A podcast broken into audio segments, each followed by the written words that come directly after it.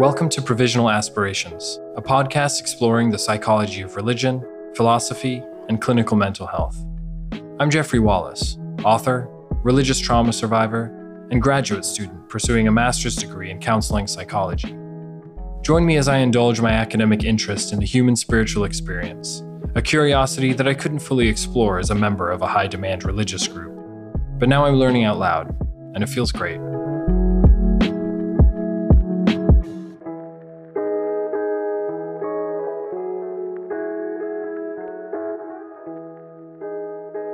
Have a vivid memory from my days of door to door Christian proselytizing of an encounter I had with a man on a random Saturday morning. I think I was 17 years old. My ministry partner, a mentor of mine, was a man in his 40s, and we had knocked on the door of a man in his late 50s or early 60s. That morning, our preaching group had convened for a kickoff meeting. During the kickoff meetings, we normally would discuss what we were planning to say at the door that morning. The religious organization that we were part of was happy to provide scripts for our morning ministry, so that if any were unsure of what to say when appearing uninvited at someone's door, they could follow a suggested presentation. Many would jot these suggested presentations on an index card and slide them into the first page of their Bible. The script went something like this Good morning, sir, madam. Have you ever wondered what is the meaning of life? The question was followed by a Bible verse and a publication that provided a succinct answer to this most elusive question that has plagued humanity ever since the species developed the ability for abstract thought. I was caught off guard when the gentleman abruptly answered, Come back when you're 28 and we'll talk about the meaning of life. I glanced at my ministry partner nervously. He gave me a shrug of confusion, and I, stuttering, ended the conversation and skulked back to the minivan where the rest of the preaching group awaited my return. But the interchange stuck with me. My group promised meaning, with pamphlets and articles providing scriptural answers to life's biggest questions, such as the meaning of life. It wasn't until much later, after awakening from the fog of my religious upbringing, that I learned that anyone claiming to know the answer to the question, What is the meaning of life? has clearly not thought long enough about the question. So you can imagine my reluctance to read Viktor Frankl's seminal work, Man's Search for Meaning. I didn't need another old guy telling me that they had all the answers. To be clear, despite the book's title, Austrian psychiatrist and philosopher Viktor Frankl does not attempt to provide the final answer to this question in his brief 165 page book. But he does assert, however, that it is the search for meaning that is a primary motivating force for the human organism, and that embracing that search is of therapeutic benefit. Whatever you think about Frankl's theories, one thing is for sure when a psychologist and Holocaust survivor claims to have developed a therapeutic modality based on his expert observations of life, death, and survival in a Nazi concentration camp, well, you pay attention.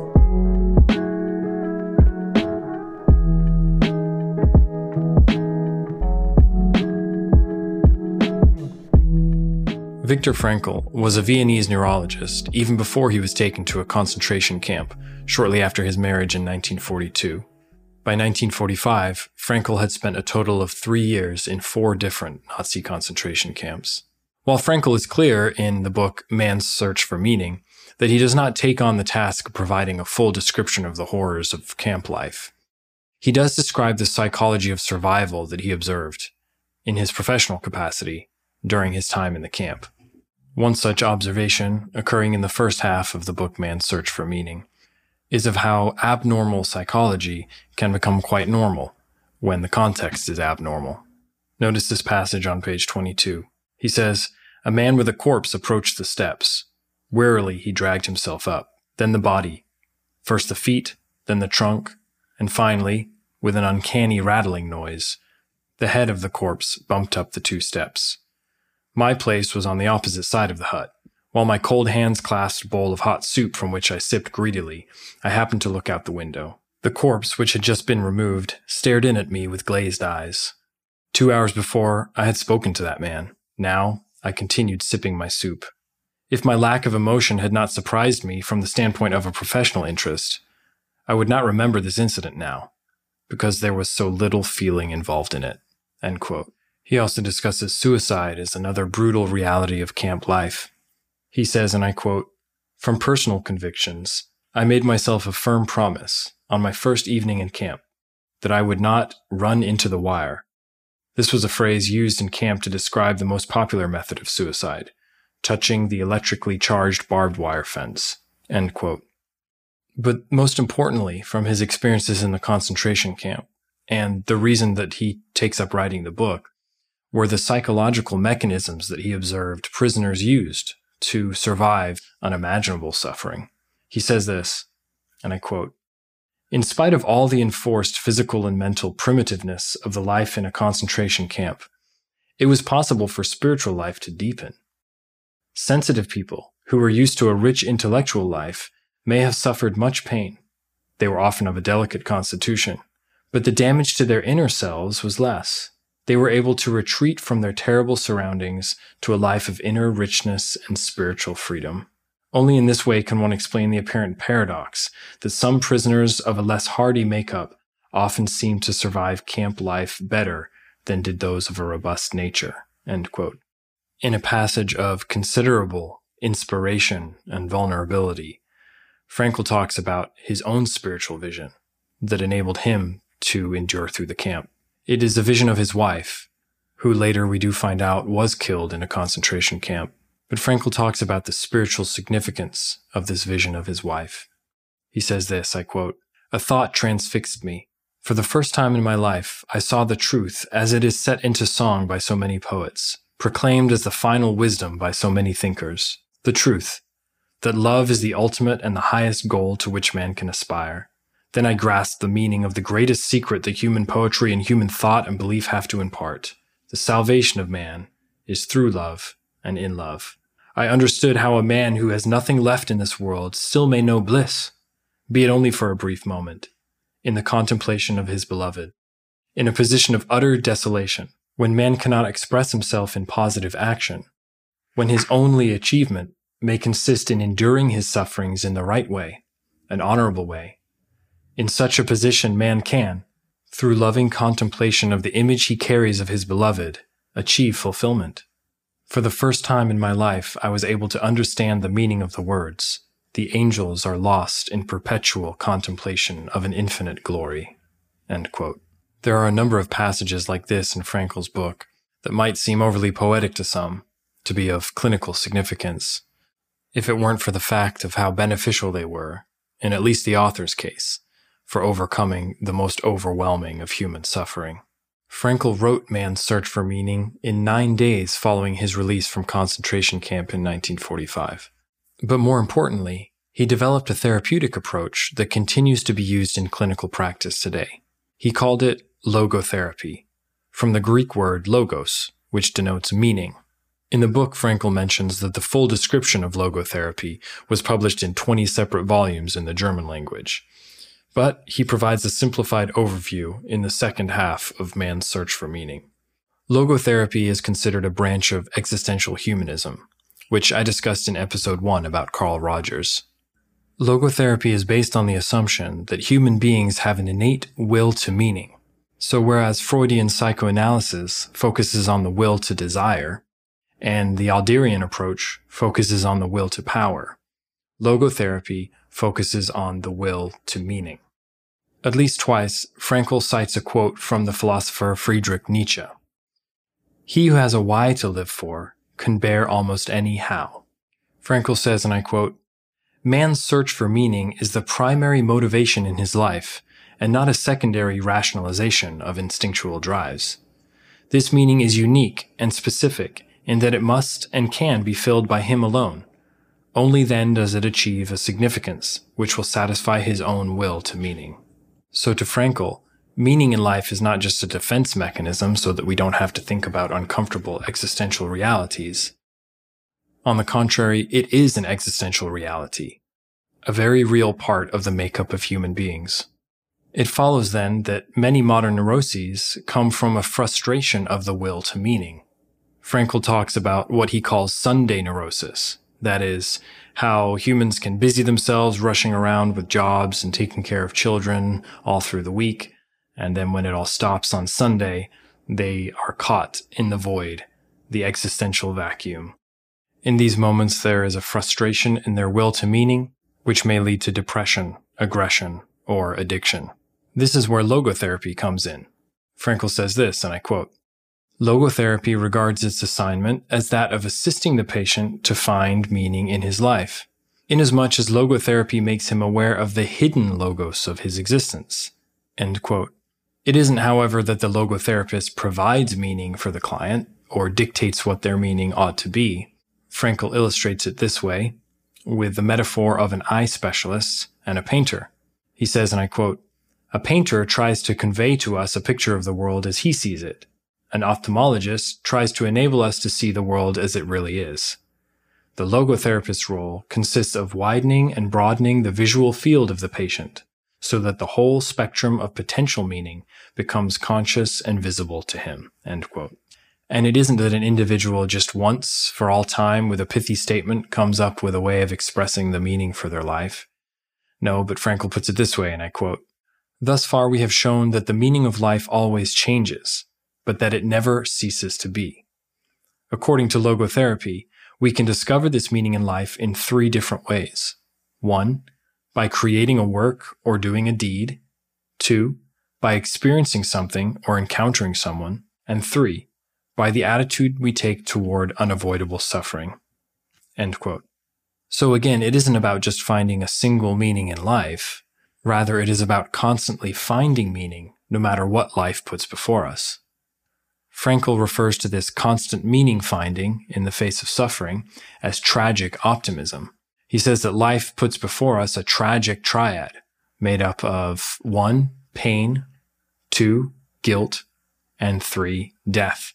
But the purpose of logotherapy and this meaning making of logotherapy is to understand that life is potentially meaningful under any conditions, even those that are most miserable.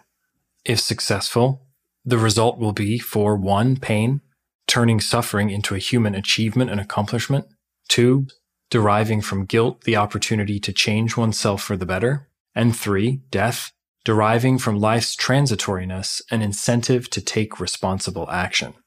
Frankl sums it up this way, and I quote, the logotherapist is concerned with the potential meaning inherent and dormant in all the single situations one has to face throughout his or her life. To invoke an analogy, consider a movie. It consists of thousands upon thousands of individual pictures, and each of them makes sense and carries a meaning. Yet the meaning of the whole film cannot be seen before its last sequence is shown.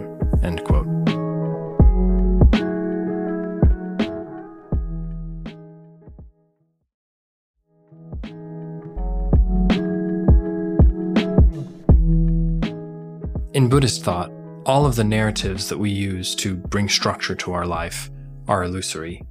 Included in this would be meaning in life. These are fictions of our mind.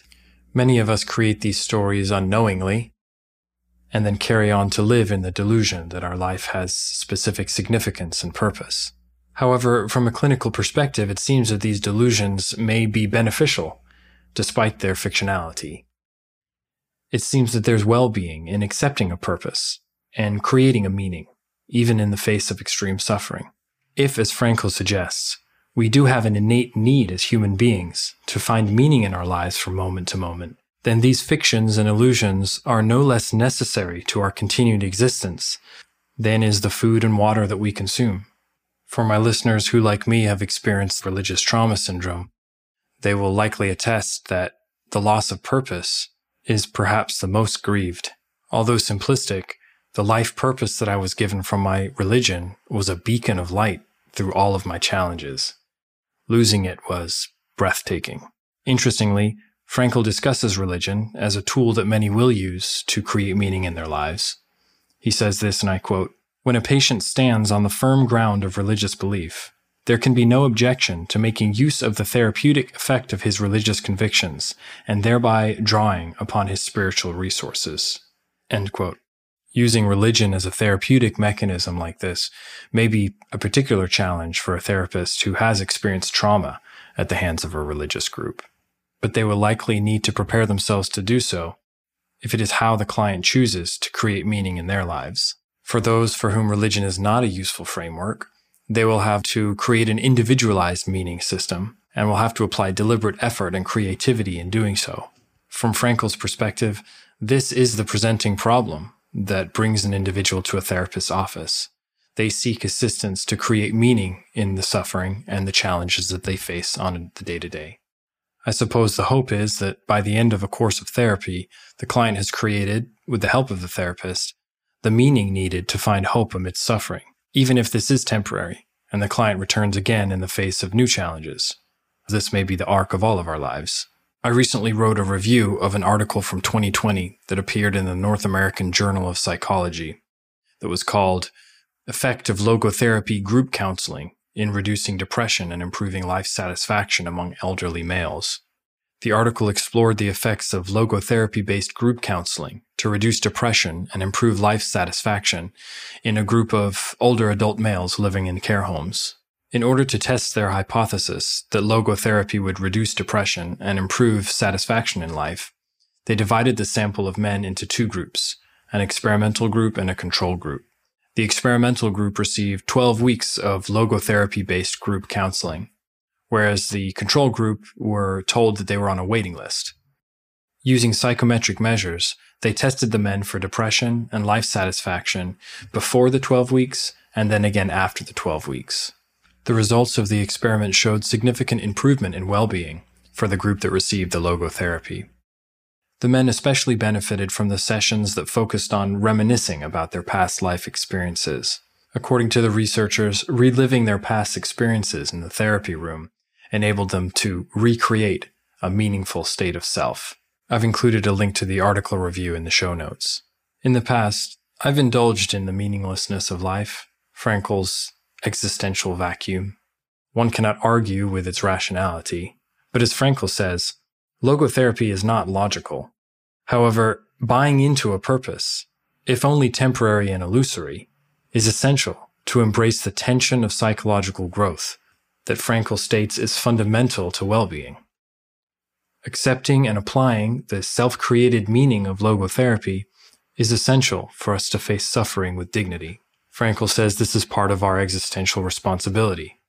It's as if to say, this is my meaning, for now. And I know it's meaningless but it is mine, and I accept it. And I found that this meaning making can be used as a quick tactic in challenging situations. By holding our ground and asking, what is the meaning of this moment? What am I learning here? What is my responsibility in this moment? It's as if we prompt our minds to creativity and as a result experience numerous potential possibilities of meaning, allowing us to lean into the suffering.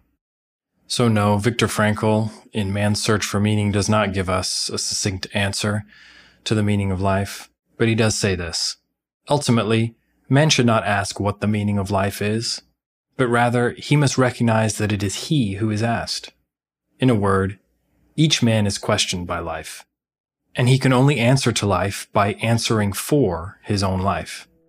To life, he can only respond by being responsible.